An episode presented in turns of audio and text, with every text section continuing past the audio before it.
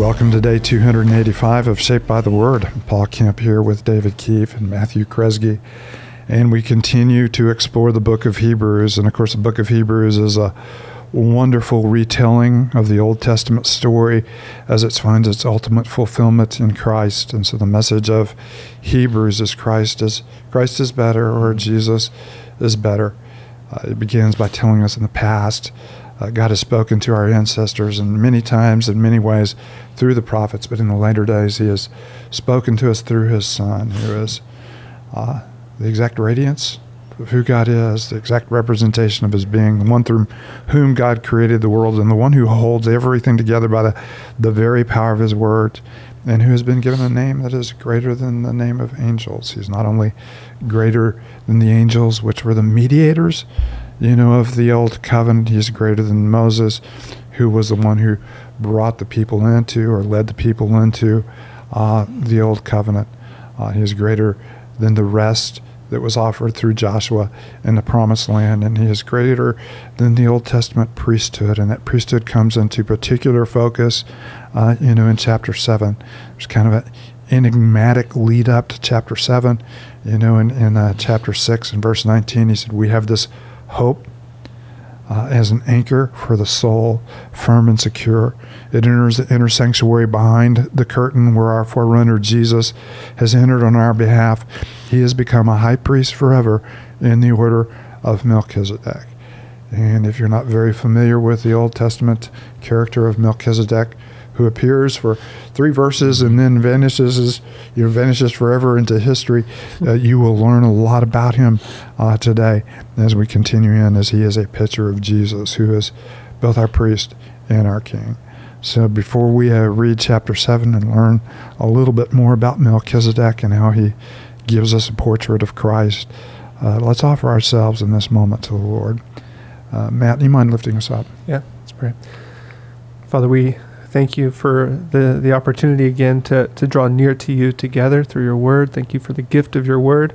You have spoken to us. You've revealed your heart and your character to us. And, and God, as we draw near to you, would you draw near to us? Would you use your word to accomplish your purposes in us, uh, to transform us, to, to stir our hearts um, in worship for you? Uh, God, be with us at this time. Give us wisdom as we read. Would you glorify yourself through us? It's in Christ's name we pray. Amen. This Melchizedek was king of Salem and priest of God Most High. He met Abraham returning from the defeat of the kings and blessed him, and Abraham gave him a tenth of everything. First, the name Melchizedek means king of righteousness, then also king of Salem means king of peace. Without father or mother, without genealogy, without beginning of days or end of life, resembling the Son of God, he remains a priest forever. Just think how great he was. Even the patriarch Abraham gave him a tenth of the plunder. Now the law requires the descendants of Levi who become priests to collect a tenth from the people, that is, from their fellow Israelites, even though they are also descended from Abraham.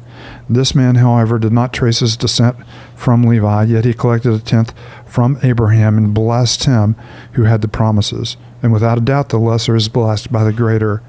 In the one case, the tenth is collected by people who die, but in the other case, by him who is declared to be living.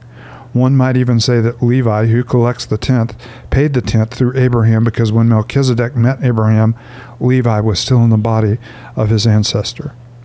If perfection could have been attained through the Levitical priesthood, and indeed the law given to the prophet established that priesthood, why was there still need for another priest to come, one in the order of Melchizedek, not in the order of Aaron? For whom for when the priesthood is changed, the law must be changed also. He of whom these things were said belonged to a different tribe, and no one from that tribe has ever served at the altar. For it is clear that our Lord descended from Judah, and in regard to that tribe, Moses said nothing about priests. And what we have said is even more clear if another priest like Melchizedek appears, one has become a priest not on the basis of a regulation as to his ancestry, but on the basis and the power of an indestructible life. For it is declared, You are a priest forever in the order of Melchizedek. The former regulation is set aside because it was weak and useless, for the law made nothing perfect, and a better hope is introduced by which we draw near to God. And it was not without an oath. Others became high priests without any oath, but he became a priest with an oath when God said to him, The Lord has sworn and will not change his mind. You are a priest forever. Because of this, oath, of this oath, Jesus had become the guarantor of a better covenant. And there have been many of those priests since death prevented them from continuing in office. But because Jesus lives forever, he was a permanent priest. He has a permanent priesthood.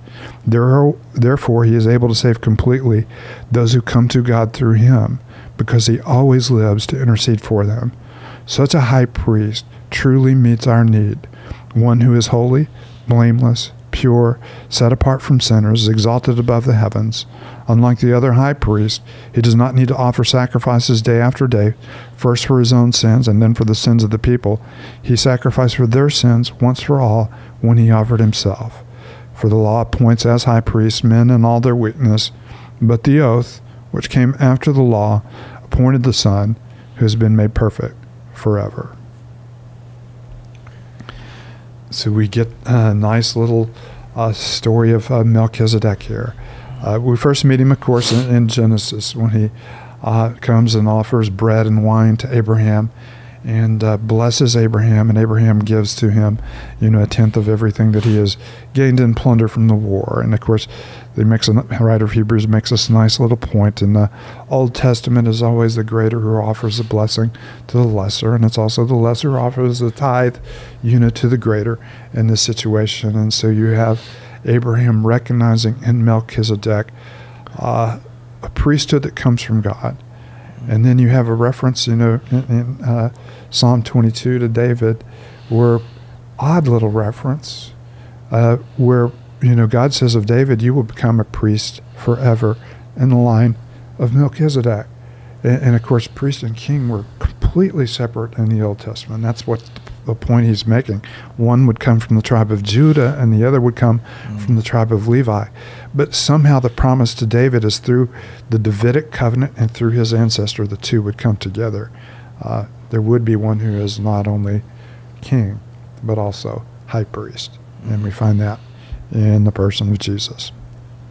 What an interesting character, you know, especially when you think about the the Old Testament. You think about even you know God establishing the priesthood and you know, the the kings. I mean, one of the things that Saul gets in trouble for is he is a king who offers a unauthorized sacrifice. You know, he acts in place of the priest and ends up losing you know, the kingship over it. And you just see over and over again those two things se- seem to be distinct, and yet here we have in the person of Melchizedek and eventually in the person of Christ, kind of the mirroring of two that he is our priest king, you know, in the order of Melchizedek, and I mean even the very name of it, you know, it's just the King of Righteousness. You know, here he is, and from Salem, you know, the King of Peace. Right. That he is, he is the priest king, the one that we long for, and, ultimately it's pointing us to Jesus, and, who is the King. And of, of course, you have, you know, you have the whole idea of the King of Shalem or, or, or Salem, mm. uh, King of Peace, but it's also uh, shorthand for the ancient city of Jerusalem. Yeah. And then you have David as a type of, you know, as a type of priest. He never offers sacrifices, but whenever, you know, the uh, tabern, you know, whenever the uh, Ark of the Covenant is brought into the city, he leads the people in procession before, you know, the Ark of the Covenant, you know, dancing before the Lord. Mm-hmm. So he is, you know, performing kind of a priestly role where he's leading the people into the worship you know, of God. And of course, this is ultimately fulfilled, you know, in Christ. He is the one who is uh, not only the priest, but the sacrifice and our King mm-hmm. as a result of that. So all of those images come together, and he pr- he plays on you know the he plays on both names, Melchizedek, the King that brings righteousness, or the righteous King, or the King of mm-hmm. righteousness, and the King of shalom which is also the king mm-hmm. who brings peace or brings shalom, yeah. Yeah. who brings rest, you know, to God's people. So the images are uh, really incredible. And, Isn't it crazy how you can get so much from just these few little verses that he's even mentioned in, right? That's just the beauty of seeing how the scriptures are foreshadowing and pointing us, and even giving us, you know, types like Melchizedek that point us ultimately to Christ and give us such a rich picture. And so even where, you know, I love when the author says, the author says in verse 4, just think how great he was. Even the, the patriarch Abraham gave him a tenth of the plunder. However great Melchizedek was, Jesus is so much greater and so much more deserving, even than Mhm. what we see the really generous nature of, of Abraham's response to this king should kind of inform us of our response to the much greater And, and of course, it beautifully moves into you know the writer of Hebrews' argument: Jesus is is greater. Mhm. Mhm. So you know when you think in terms of Old Testament faith, we've already said that Jesus is greater than Moses, and he, he really skips over Abraham and saying you know Jesus is greater than Abraham. He said Melchizedek was greater than Abraham, and, and Jesus is greater than Melchizedek, Yeah. or is the fulfillment of everything you know that Melchizedek you know embodied. So it is you know, it is, is a beautiful picture that our ancestor, the one that we've gotten our identity and our heritage from, you know, bowed before this priest king. Mhm. And in the same way, we today bow before a priest king. Uh, who is you know, forever uh, after the after the uh, after the order of Melchizedek. Mhm. And, and of course, there's a lot of speculation about Melchizedek because he doesn't have a genealogy. We're, we're reading through, forever. you know, we're reading through Genesis, and almost everybody that is introduced is introduced by this long genealogy, Yeah. and we and we set you know we set the background, and so we have the genealogy, you know, of Noah, we have the genealogy of Abraham, uh, we have you know the, the genealogy, uh, you know, of uh, uh, in the end of you know Jacob, you know, as you go into these different sections, and here you have Melchizedek, and we don't have his genealogy, and so there's a lot of speculation. Hmm, where did he come from, and Where'd he go? whatever happened to him, and, and all of the you know the speculation that was built around Melchizedek was true of Christ. Mhm. You know, he he he was eternal. Mhm. Uh, you know, he uh, even though he had a human ancestry, he he, he came from God, uh, and uh, he is you know a, a priest. He said by the uh, by the you know by by his indestructible life, by the fact that he will be a forever priest, not Mhm. just a momentary priest, but a forever priest. Mhm. It's pretty fascinating too that, that Psalm 110 is going to be the most quoted, you know, Old Testament passage in the New Testament. That these themes, I mean, it almost seems so random. Like the author of Hebrews is diving into something that we're just what what is going on here, Right. and yet every New Testament author, you know, picks up on this Psalm 110 and, and says this is pointing us to Jesus. You know, he may, they may not explore the Melchizedek aspect to it as much, but it was all built up in that psalm that.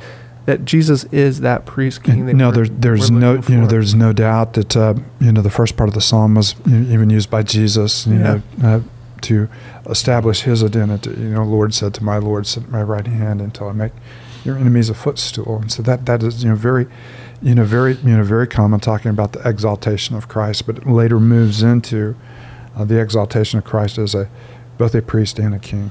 Hmm Yeah, we've already seen the author of Hebrews already use that point too. It's almost like he's expositing Psalm 110 as he's going through this letter. No, he, I've he- seen some he- people argue for that. You know, and No, he, he will come back to it again Yeah. and again. Uh, Psalm 22, which I think I confused the two earlier in the podcast. So thanks for correcting me there. And so, truly, the former regulation is set aside. It is weak. It is useless. And then, and I love how, um, talking about Christ, such a high priest in verse 26, truly meets our need. One who is holy, blameless, pure, set apart from sinners, exalted in the heavens. Um, love the description there of Christ and how he truly is the priest that can meet our needs, who intercedes for us forever. I think this is one of those passages where uh, a lot of times we get, we can get caught up in maybe the theology of the passage and, and this, or maybe even a better way to say it is just some speculation of like who is Melchizedek? I got to figure this guy out. And what the author does really is a beautiful turn you just pointed to is he says here's who, who Melchizedek is, but here's how he points this to Jesus, and here's what that means for us. You know, and if all we leave with is like, well, Jesus is better than Melchizedek, and he's this mysterious figure, we miss the the beauty of what comes next. That you know, he is the the priest king who, Mm. because he lives forever, has a permanent priesthood, and he's able to save completely those who come to God through him, because he always lives to intercede for them. This is where the theology leads us. You know, it is is not simply to just think on, oh well, this is this is cool. The, the way the passages interconnect and those sort of things. It's it leads us to to worship a God who is far greater than us, who has accomplished our salvation, who even right now, as we're recording this podcast, lives to intercede for Yeah. us. And, and he makes a nice you know, little, little theological move. If we if we're going to move to a different priesthood, then we also have a, a different law Yeah. or a different you know rule of faith. And then you know in uh, verse 17, for it is declared in, in a psalm, you know, to David, which is pointing to the greater son of David. You're a priest forever in the order of Melchizedek. The former regulation is set aside because it was weak and useless, for the law made nothing perfect. Mm-hmm. Uh, the law was great at pointing out our inadequacies and our sins and our inability to live lives pleasing to God, mm-hmm. but it never gave us the ability to come into God's presence. It never gave us the ability to do the things that God had required of us. And of course, with the new covenant, we, old heart has been taken out, the stone cold heart. We've been given a heart of flesh. He's put a new spirit in us. He's put His spirit in us to move us to be uh, everything that He has created us to be and redeemed us to be. And that's what He's talking about the perfection that comes through the righteousness of Christ. Fun passage. We're out of time. Uh, David, why don't you close us with a word of prayer? What wonderful news that a better hope has been introduced by which we can draw near to God, and that is the hope of Christ. Oh, Father, thank you so much for your word and how all of it points us to Jesus. Um, e- even small verses where we're introduced here to Melchizedek, we see that he points us to our true King of righteousness and our true King of peace, which is Jesus. And so may we marvel at that, may we wonder at that, and may we celebrate the good news that Jesus, as our eternal priest, intercedes for us, um, and that he has offered such a great hope and such a great salvation. Um, so, Father, thank you for your grace in Christ. Um, may that renew and restore our hearts today. We pray this all in the name of Jesus. Amen.